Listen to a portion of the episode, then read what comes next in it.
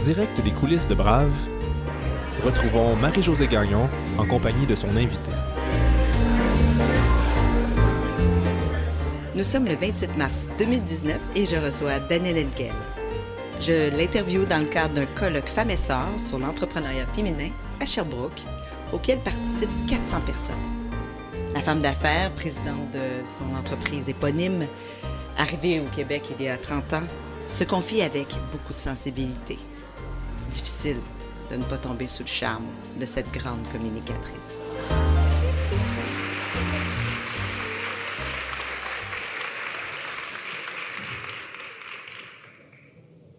Bonjour Daniel.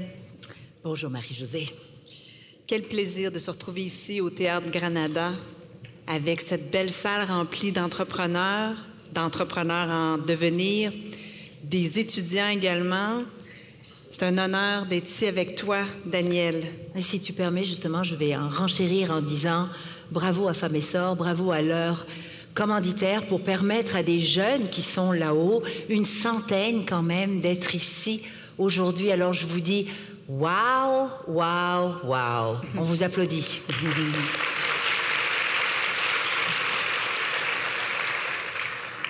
Alors, Daniel, tu sais qu'aujourd'hui, on va faire une entrevue brave. Donc, une entrevue on va parler de toi. C'est mon défi, me faire en sorte que tu parles de toi. Parce que tu es beaucoup dans, dans, dans, dans, nos, dans les médias, tu prends la parole sur plein de sujets, tu as beaucoup de causes. Tu as même écrit une autobiographie qui est extraordinaire, vraiment, très, très bouleversante. Mais en même temps, on te connaît peu. puis je le sais que c'est pas ton sujet préféré. Et on peut tellement apprendre de ta vie en montagne russe. Hein, parce que pour avoir des hauts, tu le dis, il faut avoir des bas. Et comment tu es passé à travers tout ça, ça m'intéresse beaucoup. C'est vrai que je, je, vis encore, et c'est ce qui nous amène, et une des raisons pour lesquelles j'ai accepté, et c'est vrai que tu me sors de ma zone de confort. Euh, mes partenaires me l'ont dit, je suis euh, quelqu'un qui n'aime pas trop parler d'elle, à part le fait d'avoir écrit une autobiographie. Il y a des gens qui encore aujourd'hui ne savent pas ce que je fais. C'est impressionnant. Ne savent pas ce que je fais sur le plan des affaires. Et, c'est, parce que je ne parle pas de mes affaires. Je ne parle pas de mes produits, je ne suis pas dans l'auto-proclamation, euh, mais plutôt dans ce qui m'anime énormément. C'est pour avoir vécu moi-même euh, ce que les femmes en général vivent, mais les entrepreneurs en général, et les hommes aussi vivent euh, des défis importants. Et je me suis dit, mais peut-être qu'en partageant, en les mettant en avant, puis en leur disant que ça arrive à tout le monde, et donc de continuer à brasser un peu la cage quelquefois, mais à dire les vraies choses. Euh, tout n'est pas rose. Tout n'est pas gris, tout n'est pas noir. Une entreprise, c'est des montagnes russes.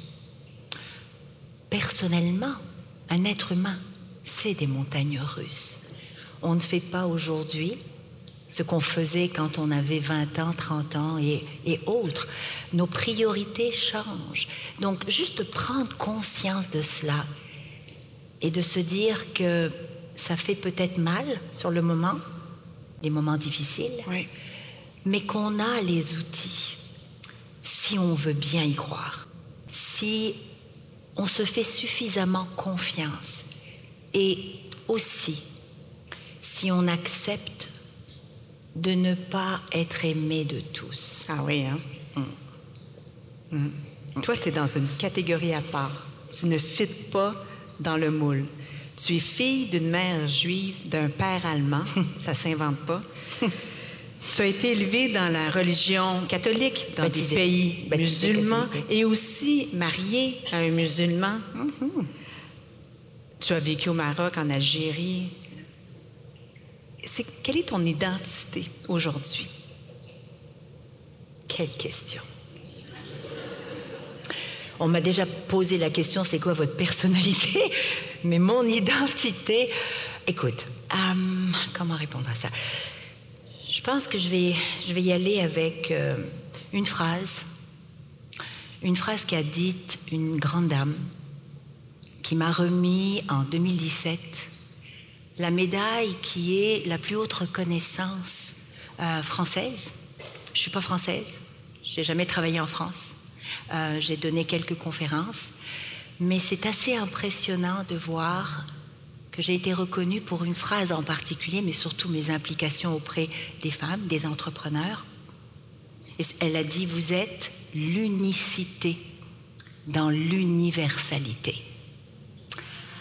Alors, ça va, me, ça va me suivre tout le restant de ma vie. Est-ce qu'elle a répondu à une énigme pour toi en disant ça? Presque. Presque parce que euh, mes partenaires, peut-être moins mes clients, parce qu'on n'est pas aussi proches, mes partenaires euh, vivent le quotidien avec moi. Euh, J'en ai un qui est dans la salle, Sébastien, que j'adore, et il me dit, vous savez, Madame Henkel, j'ai compris une chose. Il faut arrêter d'essayer de trouver pourquoi en ce qui vous concerne. Il dit parce que on a beau essayer, c'est comme si on comprend pas. Et quand on comprend pas, on essaye de vous mettre dans une case. Mais il n'y en a pas de case pour vous. En fin de compte, il faut vous accepter comme vous êtes. Et je lui ai répondu, comme je réponds aux autres, mais je crois que en réalité, on est tous et toutes un peu comme ça si on finissait par juste nous accepter comme on est. Oui. Dans notre pleine différence. Oui.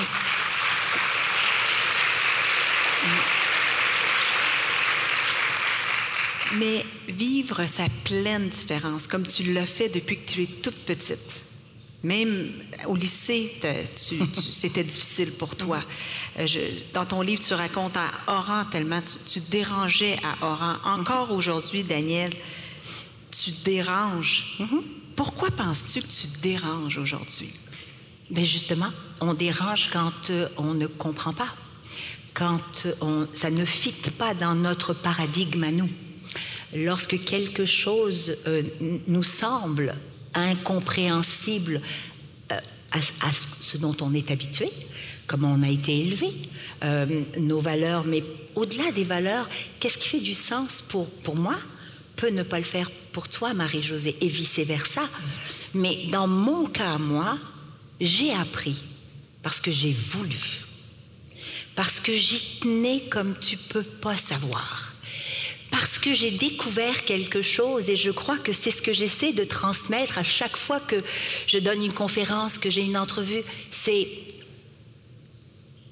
essayez pas de transformer l'autre. C'est où vous allez accepter l'autre dans sa différence, donc vous allez vibrer avec l'autre, avec ses défauts et avec ses qualités, mais parce qu'elle répond au moins aux valeurs qui vous sont chères. Mais vous n'aurez jamais la même culture, le même background, le même vécu, la même famille. C'est impossible. Donc, pourquoi ne pas profiter de cette unicité dans cette universalité? Mm-hmm. C'est vrai? Pourquoi, pourquoi est-ce qu'on doit toujours mettre un tag à quelqu'un? Mm-hmm. C'est pas nécessaire. De toute façon, on perd du temps, mm-hmm. On perd de l'énergie. Alors non, je ne suis pas toujours comprise. Ça m'a pris du temps. Beaucoup, beaucoup de temps. J'ai appris que je ne serai pas appréciée par tout le monde que on voudra pas de moi dans certains cercles, que on ne me donnera peut-être pas ma chance quand il le faut, euh, que on voudra même pas me voir. Et je me suis dit, je fais quoi avec ça? Est-ce que je combats? Et je dis, mais non, c'est parce que c'est comme ça. Alors j'ai décidé que j'allais accepter de pleurer, d'avoir de la peine, d'accepter de me retrouver parmi dans une salle et de savoir qu'on ne s'est même pas préoccupé de vraiment essayer de comprendre qui je suis, d'où je viens, ce que je peux apporter, ce que je peux partager, j'accepte. Mais je ne changerai pas. Donc j'ai accepté ma différence et celle des autres. Ça t'a pris combien de temps arriver là? Oh, une bonne vingtaine d'années. Ça fait 20 ans que je travaille là-dessus. Wow. Oui. Et encore aujourd'hui.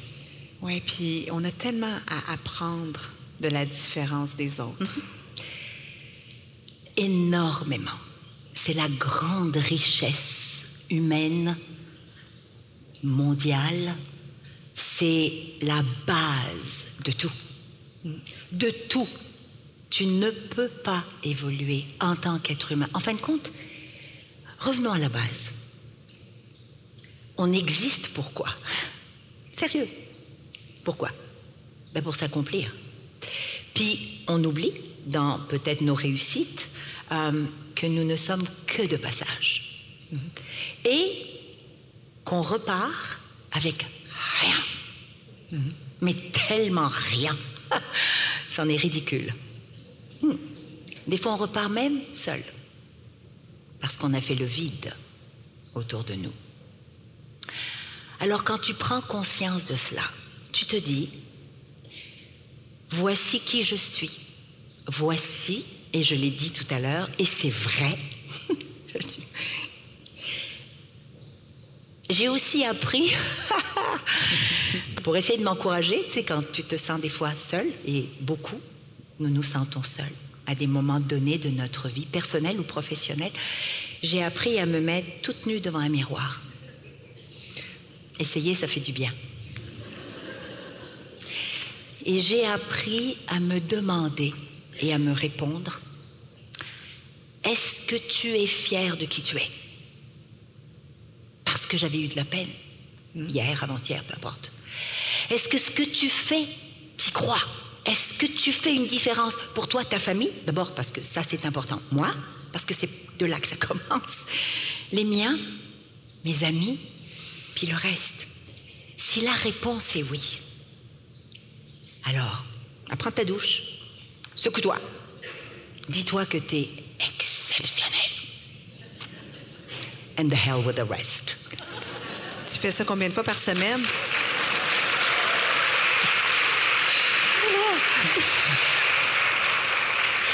C'est quoi la recette? Combien de fois par semaine faut-il faire ça? À chaque fois que je sombre. Et crois-moi, pas souvent, mais quand ça arrive, ben, on tombe des fois parce qu'on cumule, hein, on est fort et on est forte. Et donc on va avaler, puis à un moment, pour pas grand-chose, tout sort. C'est là qu'il faut se rappeler qu'en bout de ligne, là où tu es, ce que tu as fait, qui tu es, c'est toi. C'est personne d'autre qui l'a fait. Voilà. Toi, tu es une self-made woman. Oui, complètement. Complètement. Alors là, Et et tu as la capacité de parler de tes vulnérabilités. Alors, on vient de parler d'une vulnérabilité qui, est- qui est quand même très, très importante. Euh, je pense aussi à ta maman quand tu parles, parce que, dans le fond, c'est ce qu'elle t'a laissé, hein. ce dont tu parles là, de croire en soi. De se- dans le fond, elle ne te l'a pas dit, mais c'est un peu ça qu'elle te dirait aujourd'hui. oui, ben elle était là. Elle était croire en soi.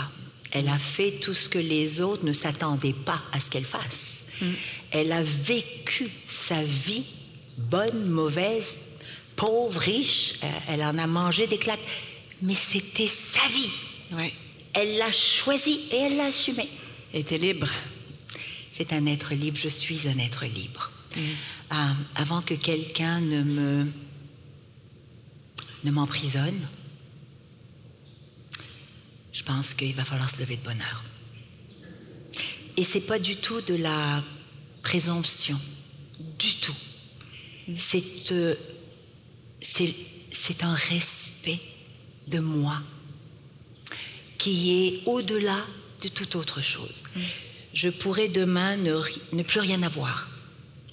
Mais lorsque on me croisera dans la rue, ce sera toujours la même Danielle. Donc je ne me définis pas par mes biens. Je me définis par mes actions, mes paroles et mes attitudes, mes valeurs. Ça, ça me définit. Et j'ai voulu savoir si chaque jour elle adoptait une posture mentale pour faire vivre cette volonté, malgré les aléas de la vie.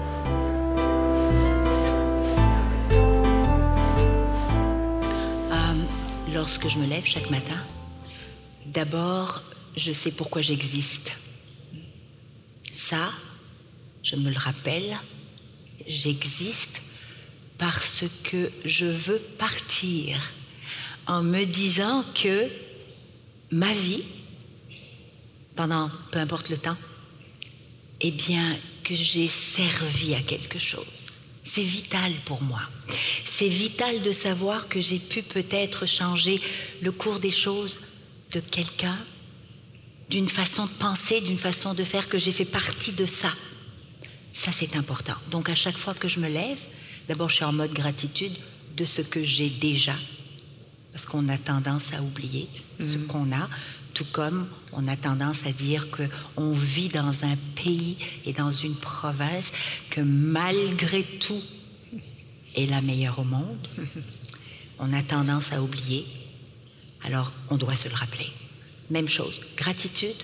Et ensuite, dépendamment de comment je me sens, parce que je suis très à l'écoute de comment je me sens, mes émotions. J'ai cho choisi les couleurs. les vêtements. Complètement. Euh, pour moi, les couleurs, et je crois qu'on n'est pas encore assez loin pour faire des études. Il y en a eu et il y en a, mais je ne pense pas qu'on s'y attache assez. Les couleurs ont un effet sur le cerveau qui sont exceptionnels. Euh, le cerveau a besoin de s'attacher à des couleurs. C'est comme véritablement un pop-up. C'est ça, à travers nos yeux. Et quand on est habillé souvent, trop souvent, dans des couleurs foncées, ternes, ça nous prend beaucoup plus d'énergie pour faire ressortir cette capacité que nous avons toutes et tous à être des leaders ou, ou tout simplement euh, engagés ou, ou pépi. La couleur va t'aider parce que c'est comme ça que tu démarres ta journée. Je le vois. Tu sais que tu influences le marché du, de la mode, là. c'est sûr. Daniel, en 89, en, tu habites en, en Algérie, puis le climat politique va vraiment, vraiment changer. Tu as 33 ans, tu décides de quitter l'Algérie. Tu sais pas si ton mari va te suivre. Il va finalement te suivre, mais et ta maman, même chose. Tu es prête à abandonner beaucoup, beaucoup pour euh, venir vivre au Québec. Tu arrives chez nous malgré des anges que tu vas croiser sur ton passage. Il y a une histoire extraordinaire dans ton livre avec cette Victoria. Ça me fait beaucoup de peine de savoir que tu l'as pas revue d'ailleurs. Non. C'était une agente d'immigration, il faut juste le préciser. Oui. Donc, c'est elle qui m'a reçue avec mes papiers d'immigrante à 2 heures du matin. En plein hiver, n'est-ce pas? C'était en hiver. En hiver, le 8 janvier 1990, j'avais ma fille Linda, qui avait 14 ans, et mon ex. On était tous les trois, et c'est elle qui nous passait les questions et où est-ce que j'allais aller, qu'est-ce que je comptais faire et mes papiers. Et elle va t'accompagner plusieurs jours pour Incroyable. t'aider à trouver un appartement, etc. Puis elle va te dire aussi, est-ce que tu crois à la loi du retour? Oui. Cette femme, j'espère qu'elle en a reçu beaucoup. Je pense que oui. Oui. Moi, je veux croire qu'elle était là quand j'en ai eu besoin et qu'elle a fait ce qu'elle devait faire. J'ai écrit parce que je souhaitais peut-être qu'elle le voie, qu'elle l'entende, qu'elle le lise. Mais si elle n'est plus là, eh bien, à quelque part, elle doit savoir qu'elle a contribué énormément à la femme que je suis. Parce que ces années-là ont été extrêmement difficiles. Oui. Euh, et tu as vécu d'énormes difficultés au début. Tu dis même, je me sentais euh, moins que rien. Oui. Euh, tu avais la rage qui te montait des fois. Mm-hmm. C'était très, très difficile pour toi de trouver ta place, de faire reconnaître ta valeur, parce qu'on sait que quand tu arrives au Québec, tu as déjà une carrière qui est partie en Algérie, tu as fait tes preuves et au-delà. Tu dérangeais parce que tu réussissais, Mm-hmm. tu ouvrais des portes que d'autres n'étaient pas capables d'ouvrir, tu atteignais des objectifs. Tu, tu, ta carrière était flamboyante.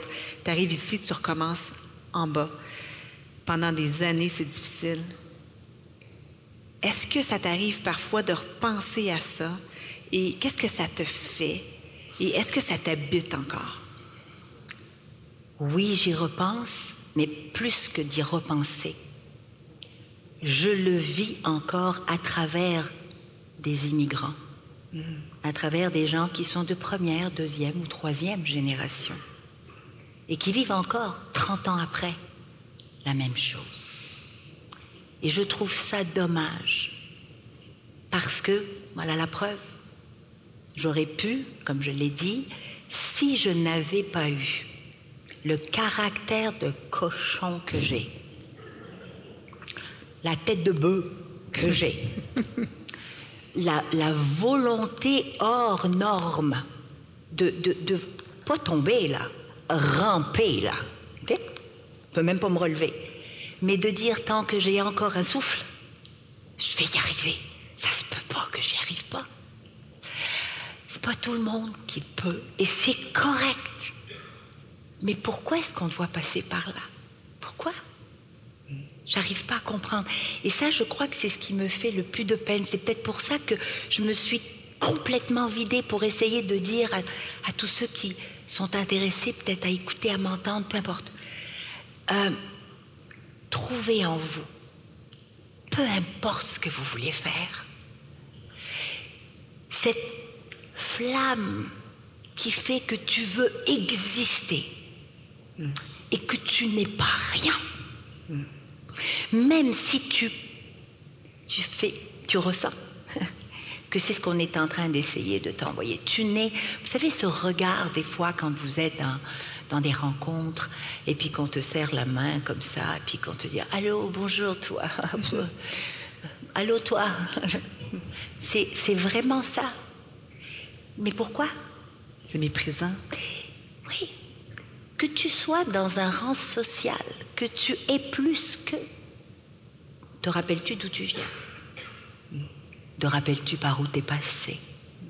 Te rappelles-tu peut-être que si tu es là où tu es, c'est parce qu'il y en a eu des centaines de milliers qui t'y ont amené.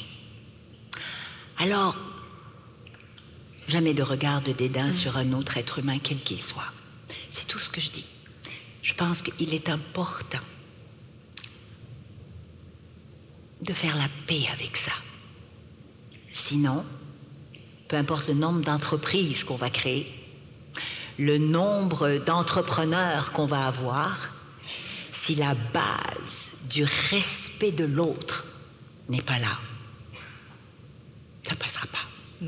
On va avoir encore ces séparations dans nos sociétés qui sont complètement ridicules. C'est dommage. Donc, toi, tous les jours, tu as des flashs de. Tu vois, tu es témoin de, de choses qui te ramènent là. Oui. Ça me ramène là et ça me dit que lorsque j'ai eu à souffrir autant, parce que c'est vraiment ça, Oui. j'ai quand même trouvé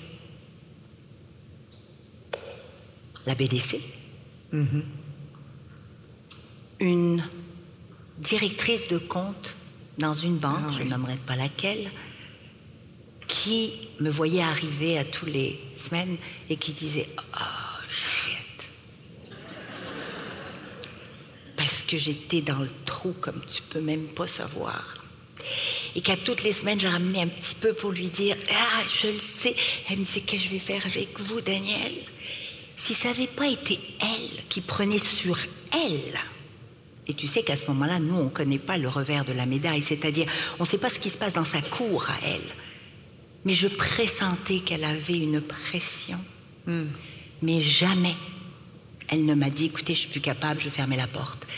Parce que quelque part, elle voyait en moi le fait que elle va y arriver.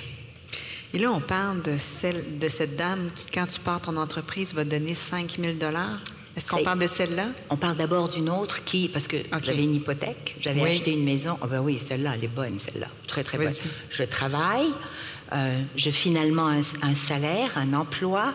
Je faisais 99, en fin de compte, 98 000 US, presque 100 000 en 90.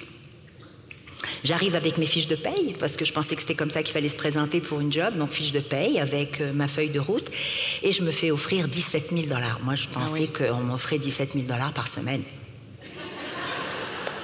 Donc j'ai posé la question à mon patron, futur ex-patron, whatever, et il m'a dit, Madame Engel, ici on paye à l'année.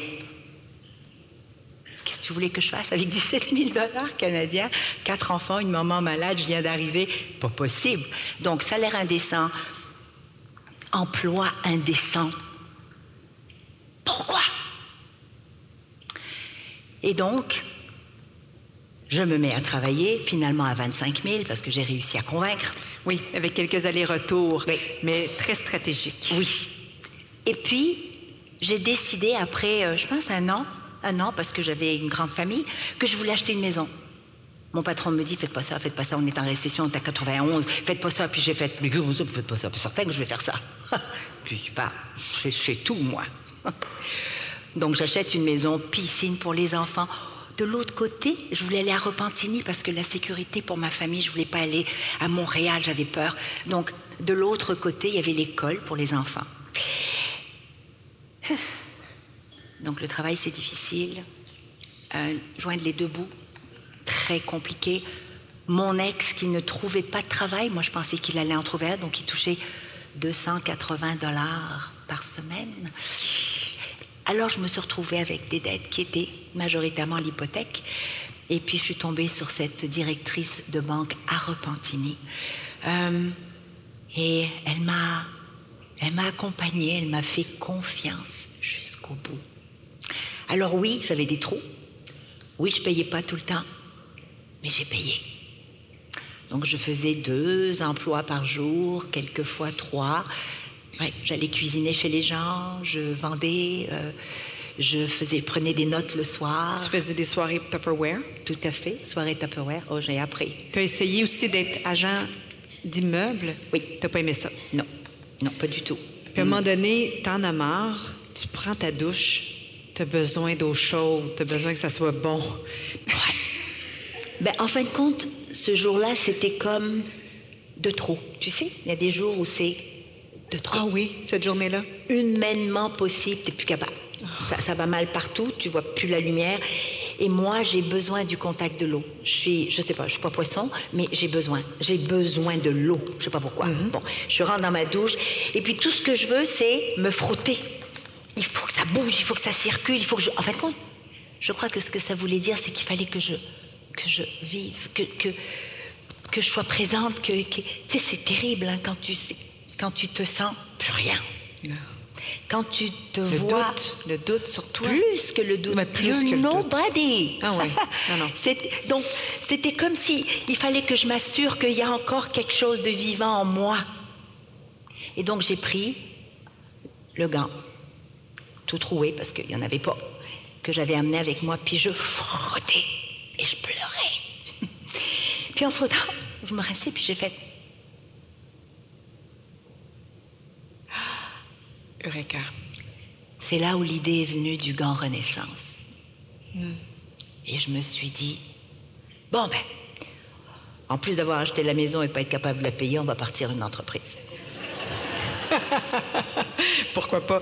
Mais, mais tu le dis, c'est l'un des grands paradoxes de la vie et qu'il faut souvent passer par la douleur pour accomplir de belles choses. Avec toutes les douleurs que tu as vécues, je comprends que, que tu vives la vie aussi extraordinaire que tu vis. Je n'ai jamais voulu être une victime.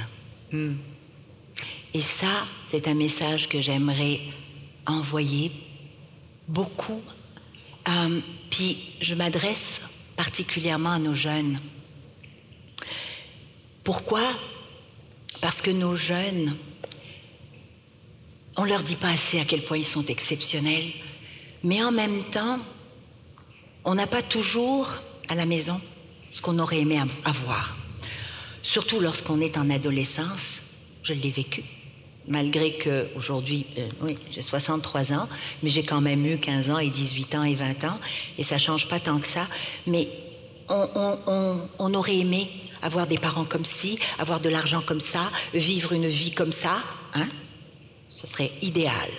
Mais ce que j'ai envie de dire, c'est si seulement vous saviez à quel point, justement, plus vous allez avoir pas tout à fait ce qu'il faut, puis plus vous devez tellement vous faire confiance et vous dire que vous allez faire la différence, que vous, vous n'accepterez jamais ça, et que vous, vous allez avoir la capacité de le faire. Et ça arrive.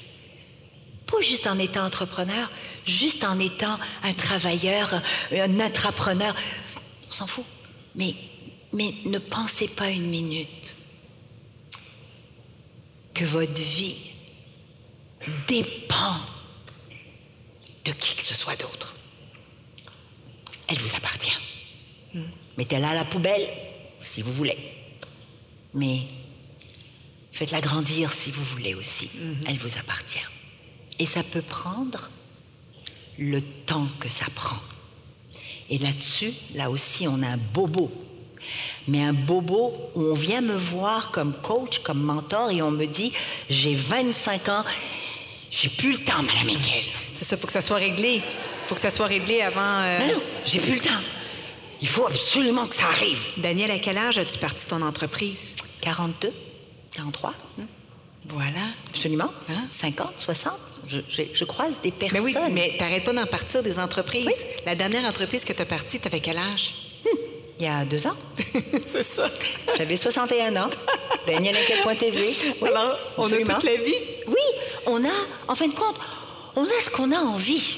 Oui, oui. On, on- on a, allez-y, parce que vous avez du plaisir.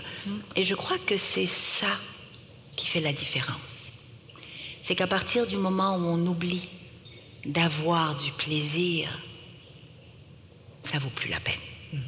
Ça vaut vraiment plus la peine.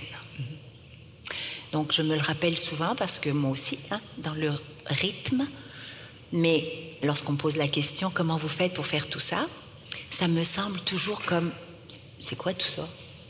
Mais c'est vrai parce que je me vois pas dans tout ça. La clé, c'est de savoir être entouré.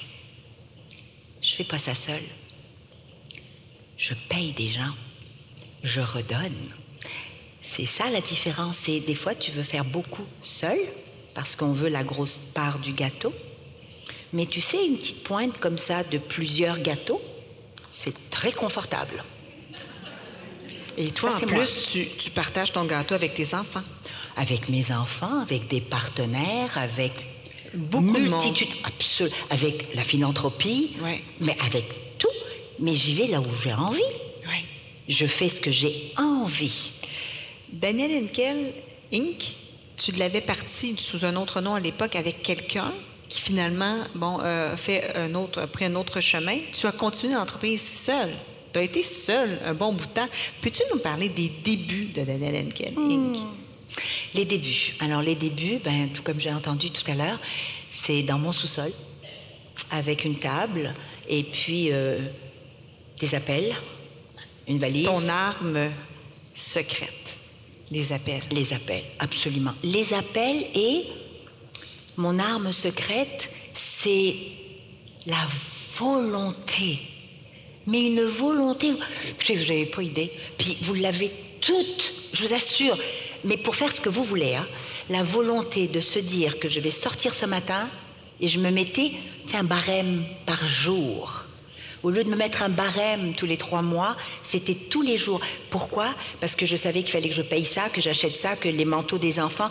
Donc je me disais, si j'arrive à avoir 200 dollars par jour, alors lorsque je n'y arrivais pas, parce que ça arrivait, je n'arrivais pas à vendre pour 200 dollars par jour, eh bien j'allais faire mon Tupperware ou j'allais cuisiner chez quelqu'un, mais il fallait que ça rentre.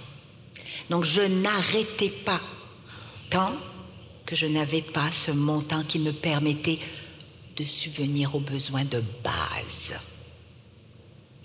Et c'est ça qui a fait que Tu faisais du porte-à-porte. Du porte-à-porte, du lave les jambes. Tu sais, je vais dire quelque chose et ça, prenez-le. Prenez-le comme vous voulez, mais vous allez rencontrer des gens qui quelquefois vont vouloir vous tester, justement. Vont vouloir mettre euh, votre patience, votre ego, votre estime de vous à contribution. C'est assez particulier l'être humain. Donc j'arrivais des fois, puis euh, j'étais habillée toujours impeccable, même si ma jupe Ouais. venait de 20 dollars chez Croteau. Hein? Lorsque j'arrivais.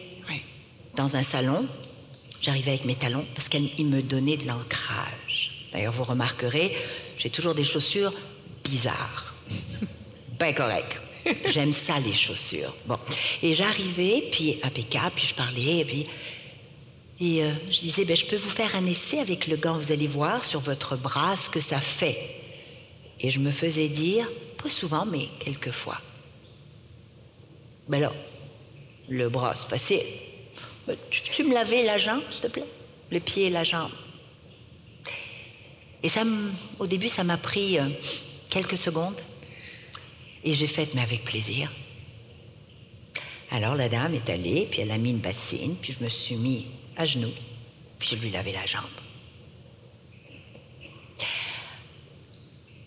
Il faut être capable de mettre de côté souvent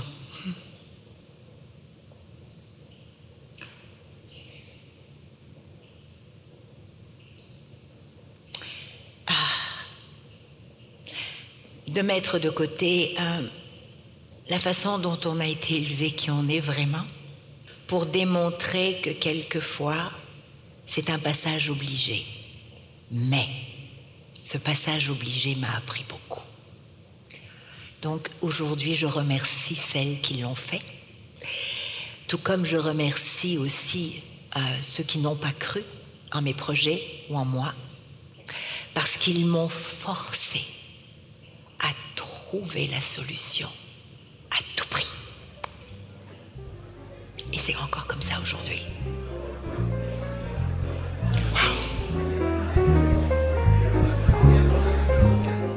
Ouf, je sais pas pour vous, mais j'avais besoin d'une pause. Je suis d'ailleurs revenue sur ce passage avec Danielle après l'entrevue. Puis elle m'a rassurée en me disant qu'elle avait obtempéré au désir de ces dames de son plein gré dans les paramètres de sa dignité. La volonté qui t'habite, la féroce volonté qui t'habite, est-ce que c'est toujours la même aujourd'hui qu'il y a 20 ans, qu'il y a 25 ans? Il y a 25 ans, il y avait une différence. C'est que cette volonté était accompagnée d'une rage, euh, d'un ego, euh, euh, d'un combat. J'étais une guerrière.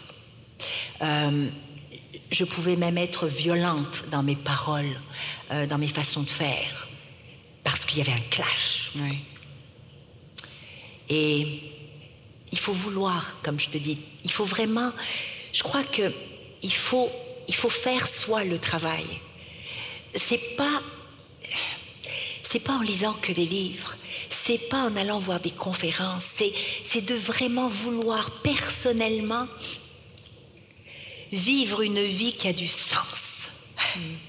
Et donc, euh, je me suis euh, rendu compte, avec mes quatre enfants, que si je voulais vraiment ne pas les emmener dans le même pattern que moi, il fallait que je me pose les bonnes questions et que peut-être ils comprennent aussi euh, ce qui serait bien de faire et peut-être pas de faire. Quel pattern veux-tu éviter pour eux? Le pattern de devenir une guerrière ou d'en vouloir aux autres ou de victimiser parce que c'est normal, c'est la génération. Tu comprends? Ils n'ont pas le même vécu que moi. Donc, eux vont voir ce que je vis et donc vont vouloir devenir eux-mêmes des guerriers en disant Tu me feras pas ça à moi, puis t'as fait ça à ma mère. Alors, je me suis réapproprié les choses et j'ai essayé d'être plutôt un, un modèle. Quand, quand as-tu fait le déclic? Quand, qu'est-ce qui est arrivé pour que tu laisses de côté tes armes et tu, tu vives cette nouvelle vie? Le départ de ma mère,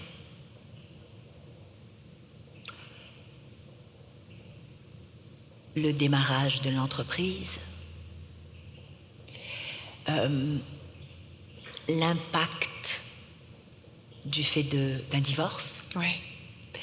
Euh, Tout ce que tu viens de dire là est arrivé En quelques, en, en un an, temps. au moment où à peu près ça décollait pour toi. Oui. Enfin. Oui, j'ai perdu ma mère il y a euh, 21 ans. Au même moment, je venais de démarrer l'entreprise, ça faisait un an. Et euh, maman est partie le 13 novembre 2000. Et euh, j'ai quitté le foyer familial en janvier. Donc, euh, oui. Quelle est la décision la plus courageuse que tu aies prise dans ta vie? Est-ce que c'est de quitter un mari avec qui, je pense que tu avais été forcé de te marier? Est-ce que c'est d'avoir quitté l'Algérie? Est-ce que c'est d'avoir d'être parti en affaires? C'est quoi la décision? Ou c'est peut-être complètement autre chose que j'ignore? Non, je crois qu'il n'y a pas une décision courageuse. Vraiment. Je crois qu'on essaie toujours de déterminer un moment en particulier, mais c'est une multitude de moments qui font que tu forges euh, ce, ce- ce côté de courage, euh, malgré tout.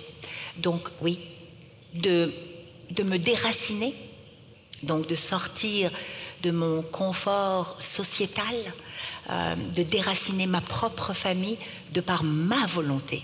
Ils n'ont pas demandé eux à partir. Ils n'ont pas pris la décision. C'est moi qui l'ai fait. Donc, toute cette prise de conscience, de responsabilité, c'est ça qui a fait que je suis devenue euh, aussi euh, guerrière. Puis le fait de divorcer d'un homme qui ne m'a jamais fait du mal. Non. Jamais. Pas un mot plus haut que l'autre. Donc, Mais ça se faisait pas. mais the guilt, la culpabilité de dire Ben oui. mais, mais, mais pourquoi? Pourquoi? Parce que je suis vraie.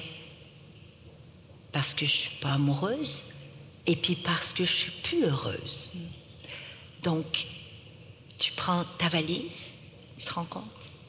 Tu laisses la maison, tu laisses tout et tu t'en vas dans un petit appartement avec mes deux petits. Et les deux grandes sont restées avec leur père et de recommencer à, sur Côte des Neiges, euh, dans un petit appartement, puis je savais pas comment faire, je savais pas par où commencer. Là, on est en 98, je crois, quelque chose comme ça. Fait que ça Oui. fait pas tellement longtemps. Et encore une fois, des hauts et des bas. Ton histoire, Daniel, c'est une histoire. On, on peut ra- rappeler aux gens que tu es né dans la Ouate? Oui, Hein, ta- maman était très riche. Oui. Euh, et, comme toi, elle va tout avoir, tout perdre, tout avoir. Euh, Est-ce que aujourd'hui, tu as le sentiment que tu. Est-ce que tu as cette conviction-là dans ta tête, considérant l'expérience que tu as eue, que tu pourras encore tout perdre aujourd'hui? absolument. Absolument. Oh. Dis-moi, qui peut me dire aujourd'hui, qui que ce soit, être capable de me parler d'acquis perpétuel Je défie qui que ce soit de me le dire. Perdre cette conscience-là que nous ne sommes que nous. C'est pour ça que tout à l'heure j'ai dit, peu importe ce qui peut m'arriver, je suis une entrepreneur. Je prends des risques à tous les jours. Je vais l'assumer. Je vais prendre des bonnes décisions, des fois des mauvaises, des fois c'est une multitude de circonstances. Est-ce que mes entreprises me définissent? Non, pas pour moi. Pour la société peut-être, parce qu'on aime ça. On aime ça, le succès. Ça veut dire quoi d'abord? Le succès, se pavaner? Non mais sérieux, le succès c'est quoi? Donc, je crois sincèrement que la définition de qui on est, à mes yeux, à moi, c'est la chose la plus importante. Trouvez qui vous êtes, soyez bien avec qui vous êtes, peu importe ce qui va vous arriver, vous allez toujours, en fin de compte, vous allez toujours trouver l'ami ou les amis, les vrais, qui vont être à terre avec toi, puis qui vont fêter avec toi. Le reste, it's just a game.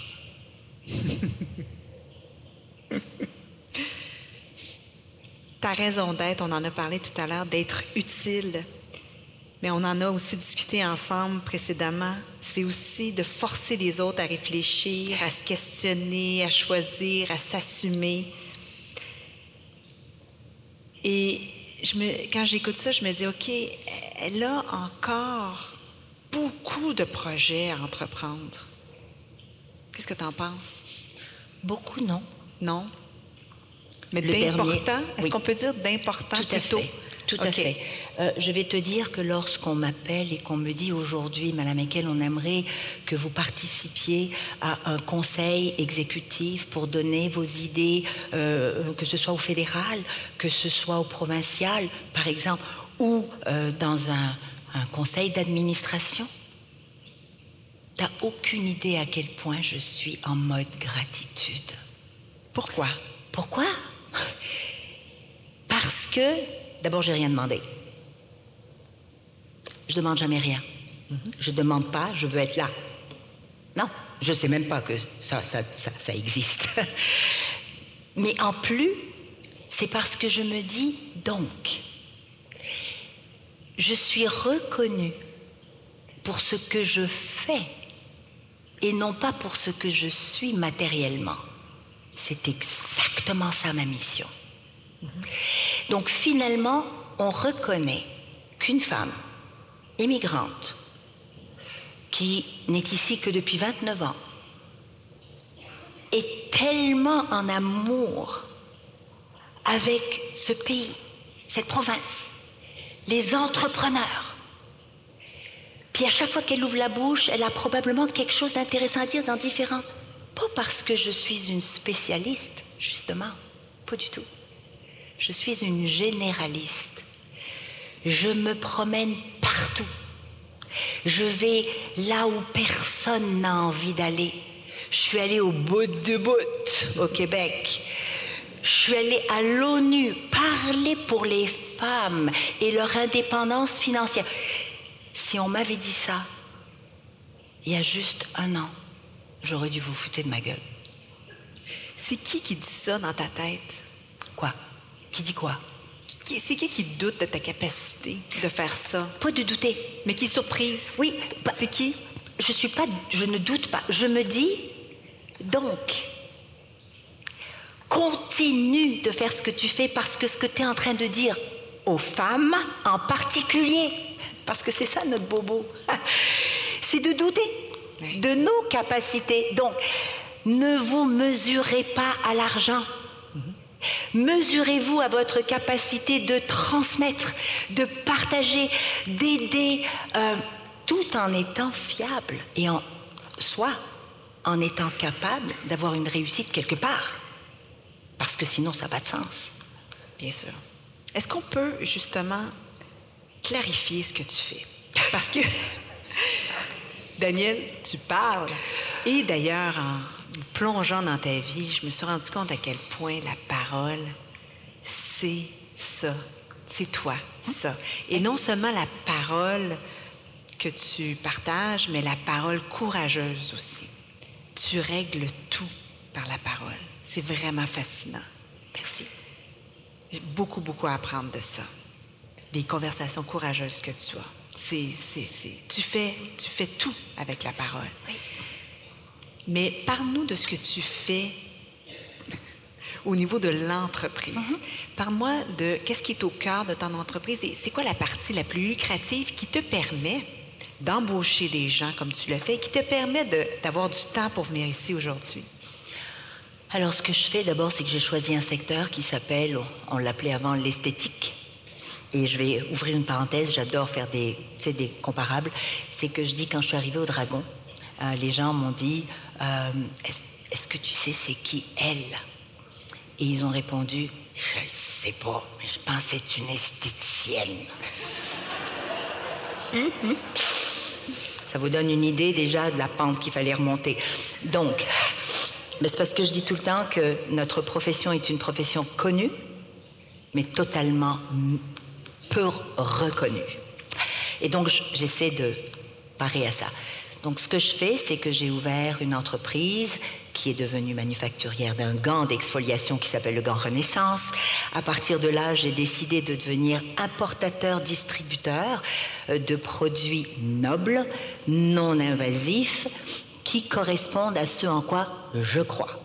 Donc pour moi, je crois que je vais laisser l'invasif aux médecins, aux infirmières, aux spécialistes dans le domaine, mais je décide de traiter le corps humain en le stimulant seulement et en disant ben, il faut accepter que oui, je vais avoir des rondeurs, un peu de cellulite, euh, mais je vais être en santé ou peut-être parce que j'ai envie d'avoir mes rides, c'est correct, c'est moi. Ces appareils-là, tu les euh, fais venir ici et Oui. tu les distribues Oui. dans des bureaux d'esthétique? Oui. à travers le Québec, le Canada. des centres médico-esthétiques, médico-esthétiques. des massothérapeutes thérapeutiques, Mm-hmm. des physiothérapeutes, les grands brûlés Mm-hmm. euh, du Québec et du Canada, parce qu'on est dans des hôpitaux, ce que, ce, que, ce que personne ne sait malheureusement, mais je traite les grands brûlés avec le même appareil Mm-hmm. qui est absolument extraordinaire. Donc ça fait 18 ans que je suis avec les mêmes partenaires, et ça aussi c'est une de mes forces. Tu disais tout à l'heure je règle beaucoup avec la parole, et oui, les mots font la guerre et les mots font la paix. Et nous avons un problème avec ça dans la majorité des cas, pas juste nous les femmes, mais en général, c'est que nous n'allons pas au fond des choses en espérant juste qu'on puisse se comprendre. Et c'est correct de se séparer après, mais de s'expliquer. Alors oui, des appareils médicaux. Ensuite, j'ai décidé, il y a cinq ans, de faire un virage. Pourquoi? Parce qu'il faut se réinventer. Donc il faut prendre des risques. Et Seigneur que j'en ai pris tout un. Donc j'ai inventé un concept et je suis rentrée dans un, dans un domaine. Per, écoutez bien ça. Personne dans le monde, monde entier. C'est parti de Montréal. C'est parti d'une petite PME. J'en suis tellement fière, avec une équipe, d'avoir réussi à penser à un concept qui va aujourd'hui, qui est en train de se faire reproduire, parce que c'est la logique, de répondre à la demande du client et non pas ton besoin à toi. Celui de ton client, c'est de le servir sans qu'il se déshabille, sans qu'il soit obligé de se démaquiller complètement. Mais les gens d'affaires, les gens pressés, les mamans, de recevoir un soin haut de gamme avec du résultat dans ton, dans ton espace de 15-20 minutes. Donc les corpos, les pharmacies, euh, les centres de sport. Donc on est là-dedans. Là, tu es dans le B2C. Là, je suis dans le B2C, Business Ouais. to Consumer, tout Ouais, à fait. ouais. Et moi, j'ai passé 20 ans dans le B2B. J'y suis encore. Oui. Parce que pour ceux et celles qui veulent continuer d'acheter mes appareils, mes technologies, avoir le même service, c'est là. Ceux qui décident qu'ils veulent peut-être essayer quelque chose de nouveau, c'est là aussi. Mais c'est pas facile, hein. Le, la résistance au changement est forte, très forte. Alors, oui, on prend des risques. Et puis, décidément, j'ai fini par dire, OK, je vais créer donc ma gamme de produits Oui. puisque ça va avec ce en quoi je crois, on nous dompe, je m'excuse, des marques qui viennent de partout ailleurs. Mais on est incapable de reconnaître, je ne parle pas juste de moi, de reconnaître des entreprises québécoises qui font des produits exceptionnels, qui respectent l'environnement, qui respectent le corps humain, qui respectent les principes de l'impact environnemental et sociétal, mais on va encore sur Internet et on achète. Puis on se fait livrer. Voilà. Et il y a eu ton dernier bébé, c'est danielenkel.tv. Oui. Alors, Euh, point oui, je sais. Ça s'en va où? Oui, ça s'en va où, point TV Euh, C'est pas à moi, j'ai juste prêté mon nom. Ah! Oui, l'inverse de Serge d'ailleurs. J'ai donné mon nom, mais je ne suis pas la personne présente. Ce sont mes collaborateurs et collaboratrices qui ont la parole pour mettre le projecteur de lumière sur des entreprises qu'on ne connaît pas, dont on n'a jamais entendu parler, dans les régions qui sont exceptionnelles et je veux que la terre entière les découvre. Oui, parce Ça que m'appartient pas. je t'ai- vu aussi en anglais. Oui. T'es tellement bonne. Absolument. Merci. Non, non, mais t'es tellement bonne. So let's switch. Oh my God, where did you learn that? In Oran? I Ou, think, well, I worked for American companies. Yes, you did. Mais, Mais- t'es tellement bonne. Merci. Des- enfin, c'est vraiment excellent en passant. Euh, combien, a- ça marche bien, là? Oui, J'ai compris qu'il y avait bien. énormément de gens qui écoutaient ça. Oui, il y a beaucoup de gens qui écoutent ça. Il y a des gens qui parle de Alors, combien, On est à quelques milliers. Dis-le, dis-le. Ben écoute, j'ai quand même 600 000 personnes qui me suivent régulièrement, Euh, mais sur maintenant pour le faire le transfert entre mes réseaux sociaux et danielenkel.tv, il y a une adaptabilité. Il y a quelques milliers de personnes. Ils vont, ils vont, ils, ils ont qu'à les voir. Mais ce que je veux dire par là, c'est que c'est un média de solution. Il a trois mois. Et ce que vous allez commencer à voir à partir de maintenant, la fin du mois, vous allez voir des entrepreneurs avec des entrevues comme on en fait peu, comme on n'en fait plus. Et vous allez comprendre que ce que je fais, ce que nous faisons, pas moi, l'équipe, c'est qu'on est allé chercher pourquoi et comment un entrepreneur arrive à réussir. C'est jamais tout seul. Eh bien, c'est des fois avec la banque, c'est des fois avec des banques, puis il faut donner la parole à ces gens-là aussi, qui font beaucoup de bonnes choses, mais qui ne sont peut-être pas assez vocaux. Alors, je vais donner un exemple des entrepreneurs qui survivent ou qui s'en sortent parce qu'il y a eu une directrice de compte qui, against everyone, elle a dit, je mets ma tête sur le ballot. Et lui, là, je l'accompagne. Imagine-toi un entrepreneur qui n'a rien, même pas, même pas un verre pour qu'on puisse dire, ben, on va le prendre en garantie. Rien. Et il ne demandait pas 100 000, il demande des millions. faut être fou. On va Ben, voir ça. Vous allez regarder. Et aujourd'hui, c'est quelqu'un qui qu'on s'arrache à l'international. Pas rien. Juste en un an et demi. Ça, ça va donner un grand coup. C'est- Ça va faire en sorte qu'on doit être encore plus fiers de nos entrepreneurs du Québec, parce qu'on n'a rien à envier à personne. Il faut juste qu'on commence à s'entraider un petit peu plus et à croire en nous, mais que aussi nos systèmes bancaires et nos gouvernements changent des lois qui ne sont pas et qui n'ont pas été pensées pour les femmes. Là, je t'écoute parler de politique avec tellement de passion. Va en, plus, là. en plus, en Va plus, en te dis que tu vivais dans la plus meilleure province. Excuse, Oui. je fais des blagues. Non, non. Plus meilleure province euh, du monde et le du Canada, et du le, moins le- moi. le Québec, le. Canada, etc. Le Canada, c'est le pays le plus beau au monde. Et c'est pas juste à mes yeux, pour des millions de personnes, voire des millions de personnes à l'extérieur du Canada. Euh, Rappelez-vous de la. Peu importe de ce qu'on dit en ce moment. Il y a la politique, Oui. et il y a nous. Oui. Ben, on est perçu comme étant le pays où il fait bon vivre. Dans cette province, on est la province la plus créative, la plus engageante entrepreneurialement. Mais c'est précis pourquoi on est la dernière au Canada? Pourquoi? Mais moi, je te dirais, Sapristi, pourquoi tu t'en vas pas en politique? Peut-être. Oui, hein? Moi, je pense qu'on a. Tu y vas-tu? Tu y vas, hein? Pas encore. Pas, pas encore. J'ai pas On fini. a un scoop. J'ai pas fini, j'ai pas fini, j'ai pas fini. Qu'est-ce que t'as pas fini? J'ai pas fini, j'ai pas fini de sentir que nous sommes prêts Oui. à ce qui s'en vient. La parole que je vais dire maintenant, Oui. si tu me permets, c'est Mesdames et messieurs, euh, on vit en ce moment des moments vraiment importants, des moments délicats, je les appeler comme ça. Ça vient de quelqu'un qui vient d'ailleurs, qui a quitté neuf mois avant une guerre civile.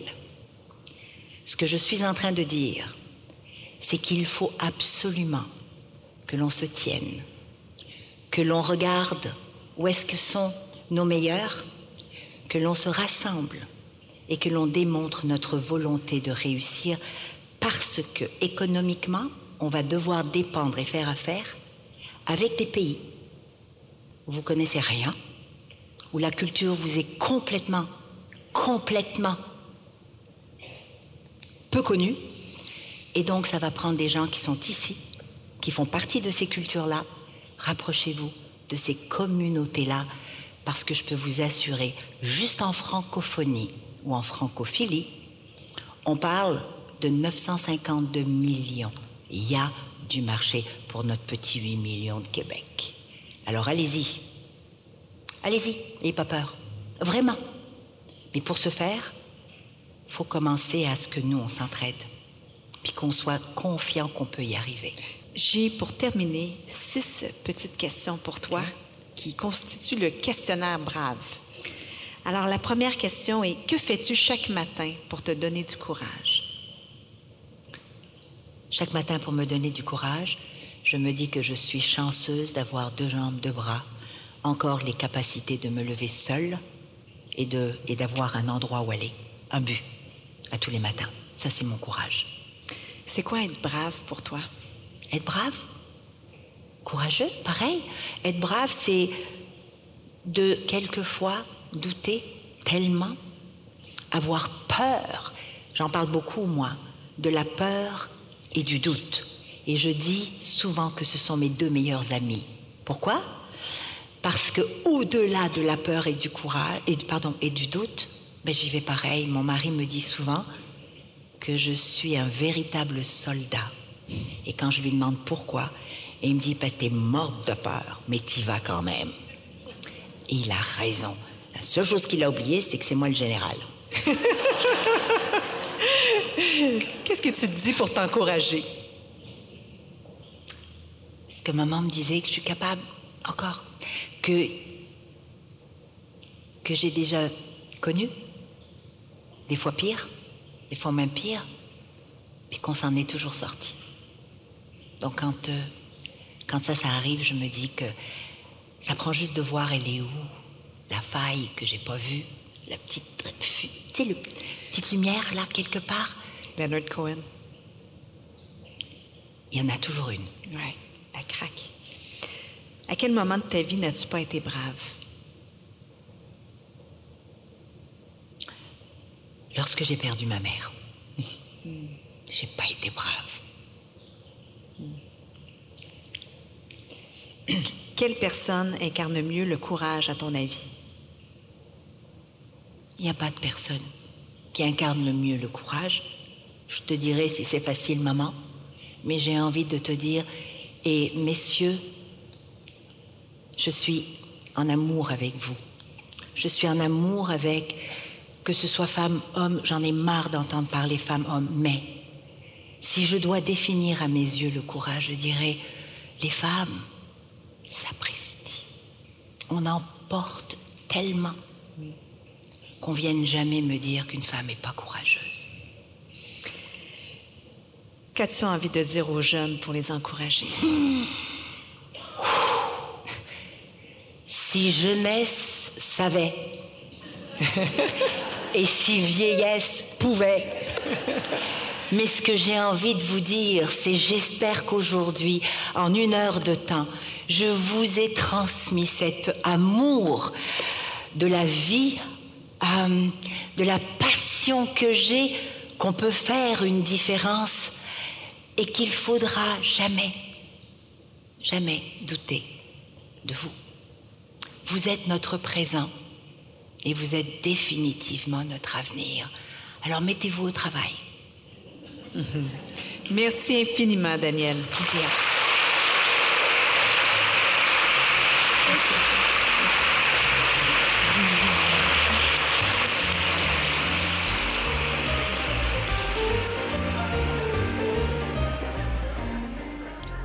avoir, tout perdre, tout ravoir, tout reperdre. C'est ça, Danielle Henkel. Je comprends qu'aujourd'hui, elle souhaite partager ses expériences et aider les autres. D'autant plus qu'elle possède ce don de la parole, capable de tout aborder, oui, vraiment tout aborder.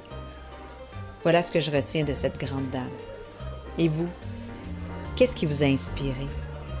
Je vous remercie encore une fois d'avoir été là, cher brave, et je vous dis à la prochaine.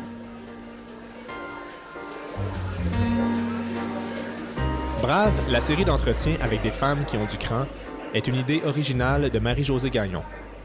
Osez nous rejoindre sur notre site web à braveinspiration.com, de même que sur les médias sociaux.